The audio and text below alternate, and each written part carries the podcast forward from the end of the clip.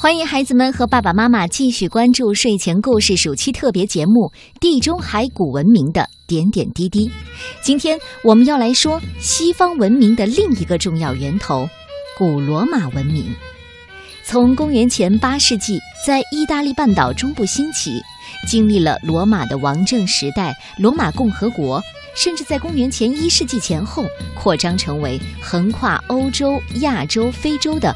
庞大的罗马帝国，在西方文明的发展史上，古罗马文明起着承前启后的作用。今天我们继续听博物馆周亚奶奶讲世界历史这一集，发现古罗马。大家好，今天周奶奶又来给你们讲故事了。记得前两年国家博物馆有一个列支敦士敦的珍藏展，在那个展览里头啊。展出了一幅特别棒的油画，那是鲁本斯的。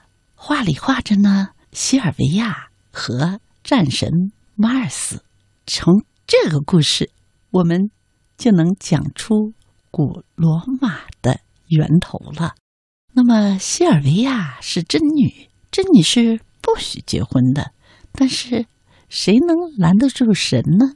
战神马尔斯疯狂的爱上了西尔维亚，于是呢，西尔维亚生下了一对双胞胎，两个健康的男孩。但是由于她是真女啊，是不许结婚的呀，于是这一对双生子被扔进了台伯河。可是马尔斯是个负责的父亲，他让狼。来哺育了这对双生子，然后一个牧羊人又收养了这对双生子，他们一个叫罗姆罗斯，一个叫洛姆斯。大家想想，罗马的城徽是什么呀？一只狼，廊下头有两个小男孩，他就是讲的这个故事。这两个孩子长大了。他们复了仇，把王国还给了自己的外公，而他们呢，在台伯河边开始建立了一个国家。罗姆洛斯他用白牛套在犁上，围着山丘，确定了城市的轮廓。大家知道，罗马人很郑重其事的对待神话传说，他们说。罗姆勒斯建成的确切时间是公元前七百五十三年四月二十一号，这是罗马人的骄傲。所以呢，罗马人一提罗马就说“永恒之城”。罗马城市建立的日期并不确定，传统认为是在公元前七百五十三年。尽管很可能在此之前已经有一部分人早就居住在那里了，但古罗马人郑重其事地对待他们的神话传说，把罗马城的建立归功于英雄罗慕卢斯。他和他的孪生兄弟瑞摩斯是英雄埃涅阿斯的后代。埃涅阿斯是希腊女神阿弗洛狄特，也就是神话当中我们称为维纳斯的儿子。他在希腊人占领特洛伊城之后，来到了意大利。罗马人呢，他们建立了国家以后，经历了很多代王。有一段时间呢，小塔克文统治非常的残暴。大家猜罗马人怎么办？他们决定不要国王了，他们把小塔克文驱除了，然后呢，每年选出。两名执政官来管理，这就是在公元前五百零七年到公元前三十年，他们建立了共和国。那么，古罗马的共和国，它是被称为世界上最好的整体。它有人民大会、元老院、执政官。有一个词，大家一定觉得很熟悉——法西斯。大家知道法西斯？来自于古罗马，实际上呢，它是一种斧子。它这个斧子呢，是在把儿的中间，这是一种仪仗礼器，知道了吧？这就是法西斯这个词的出处。罗马执政官，他享受十二名肩扛法西斯的护从。后来有几位非常的有名，庞贝、凯撒、安东尼啊，有了最好的政体，弱小的罗马，他们战胜了迦太基人、马其顿人，他们甚至于战胜了伟大的希腊。古罗马有王权、贵族、平民的三权分立制度，谁有投票权和选举权，谁可以拥有人身自由，都规定得清清楚楚。同时，也有人民大会、元老院、执政官的基本政体，这是古代最经典的政体之一。那么，我们今天呢，要给大家介绍的是古代罗马的。几位了不起的执政官，大家知道，尤利乌斯·凯撒，他就是著名的执政官。后来人家称他凯撒大帝，实际上呢，他没有称帝。由于他深得人心，所以呢，他死了以后，人们把他列入了神的行列。而且呢，七月就是。他的月份，尤利乌斯·凯撒。凯撒去世了以后呢，他的义子沃大维成就了一番事业。他最后被元老院授予了奥古斯都的称号。什么是奥古斯都啊？实际上呢，他就是第一公民。他称自己为元首。八月就是奥古斯都月。大家发现了没有？后来有很多人也用这个“元首”这个词，而这个词最早呢是沃大维使用的。他去世以后呢，元老院也把他列入了神的行列。八月就是奥古斯都月。沃大维他还做了一件了不起的事情，那就是罗马的建筑。他骄傲地说：“我接手的是一个砖石的罗马，我留下的。”则是一座大理石的罗马城，在他统治的时期，罗马到达了它的一个高峰。大家知道罗马城最多的时候有多少人口吗？它将近有一百万人口呢。著名的皇帝呢，还有图拉真皇帝。图拉真皇帝呢，他的功劳是使罗马帝国的疆域达到了鼎盛。我们打开古罗马的地图，大家看一下，环绕着地中海，欧洲、亚洲、非洲，在人类的历史上，第一次地中海成为了罗马帝国的内海，在人类的历史上只有这么一次。所以，我要告诉大家，如果要去造访古罗马的遗迹，其实，在非洲。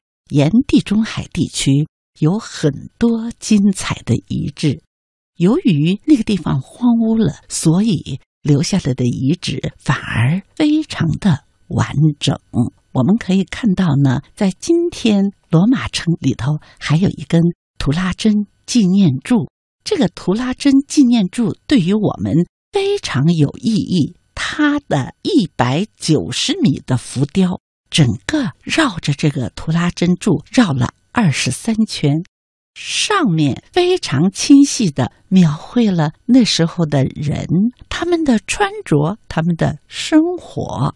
所以下次要是到罗马，不要忘了去看一看图拉真纪念柱。我们还可以认识一位很有名的帝国皇帝，就是哈德良。在英国有一段长城，这段长城就叫做哈德良长城，这是罗马人到达的最远的地方。哈德良他的名声很好，他被大家称为勇敢的皇帝。他和士兵一块吃一块住，他提倡希腊文化，倡导人文主义。他不但修建了哈德良长城，而且记得罗马的万神庙吗？就是那个巨大的拱形的，只有一个圆的天窗，没有一根柱子的万神庙，就是在哈德良在位的时候重新修建的。那可是一件了不起的建筑。了不起在哪里呢？它不仅是它没有一根柱子，而且它是用混凝土浇筑的。大家说，水泥混凝土？没错呀，因为意大利它所在的这个地方亚平宁半岛上面呢，古老的时候啊，有很多很多的火山，有火山就会留下火山灰，火山灰加海水就是水泥。因此呢，这座到现在已经一千九百年的建筑万神庙到现在还在使用着呢。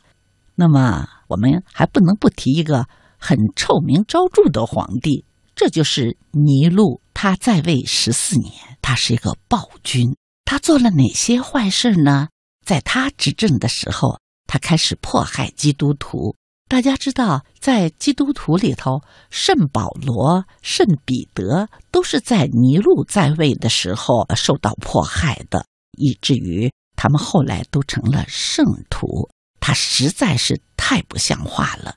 当罗马着火的时候，他却在那里狂笑。于是罗马院宣布尼禄作为人民公敌。这个尼禄他在企图自杀的时候，他都没有勇气。最后他的仆人也特别痛恨他，帮助他完成了这个暴君的自杀。尼禄在残害基督徒的时候，他非常非常的残忍。他把那些基督徒绑在柱子上头，然后用火烧死他们。人们把这种酷刑称为“尼禄的火炬”。古罗马有兴也就有败，蛮族的兴起，基督教的兴起，到公元三百九十五年的时候，罗马变成了东罗马帝国和西罗马帝国。到了公元四百七十六年的时候。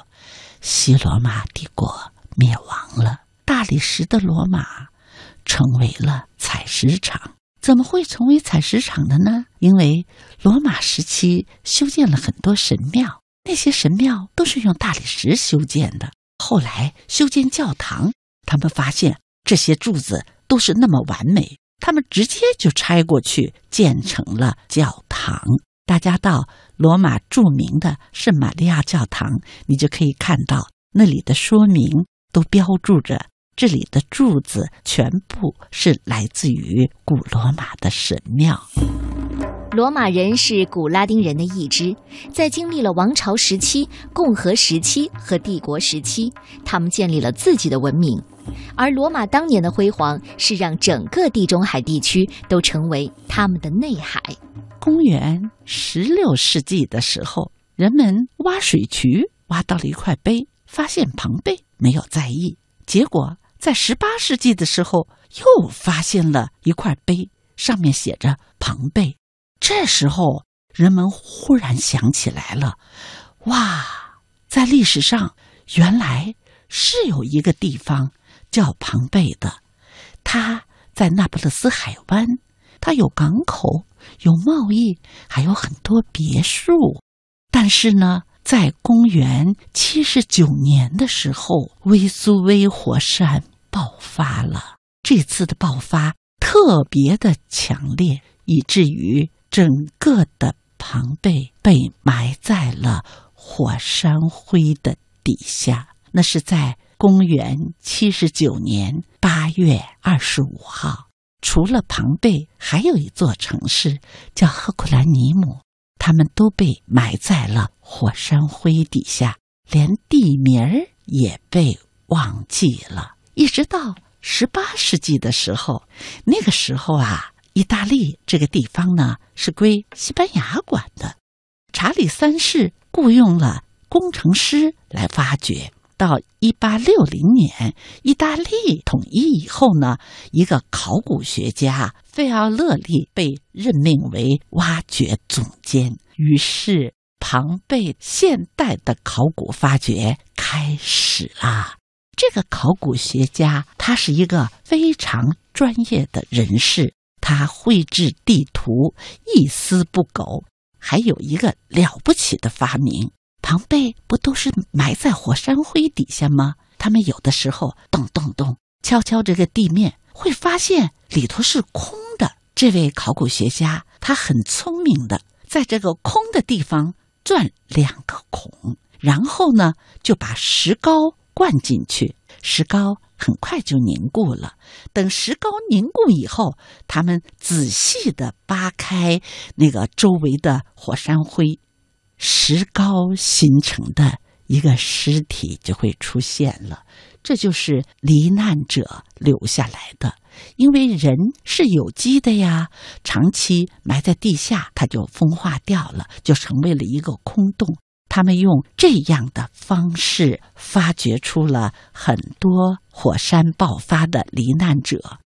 我还看到了一条狗，那条狗它的主人在离开的时候忘了把它的链子解开了，于是呢，这条狗也被火山灰掩埋了。这条狗一直到最后的时刻，它的脚都是在上头，它希望能够逃出这个地方。这一下，这只狗狗也成为了永恒，来向我们证明了威苏威的那次可怕的火山爆发。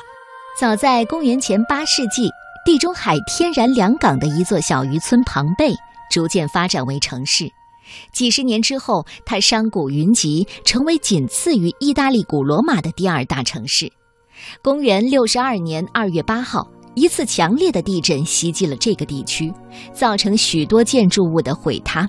我们今天在庞贝城看到的许多毁坏的建筑，都是那次地震造成的。地震过后，庞贝人又重建城市，而且更追求奢侈和豪华。直到公元七十九年八月二十四号，维斯威火山突然爆发了。